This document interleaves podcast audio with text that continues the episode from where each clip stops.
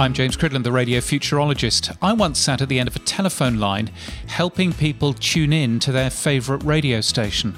And wow, was that an eye opener? Because most people don't know the difference between AM and FM, I know. And some sets are marked in such strange ways to make it really hard to tune in.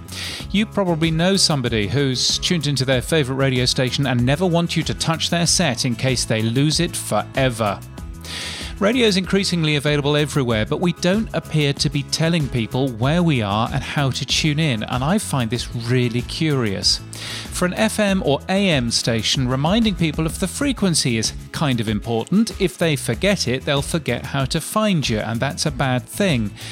So, while it might lessen the clutter to just say on FM, as some radio stations do in the UK, LBC, I'm looking at you, it may actively be harming your audience not to give a frequency out. But it's also a good idea to remind people how you can listen on other devices and how, because guess what?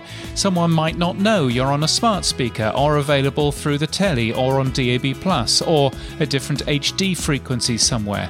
Maybe one of those in rotation, maybe alongside the FM frequency, might be a better way to remind listeners that yes, you're available that way too. Every hour would be nice. In my hometown of Brisbane, two large AM stations never mention their frequency. Many never mention that they're available online.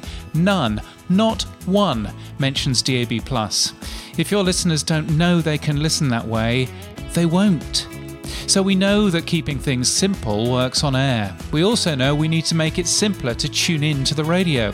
One day, we'll put these two useful pieces of knowledge together. You can get my weekly newsletter at james.cridland and daily podcast news at podnews.net. And until next time, keep listening.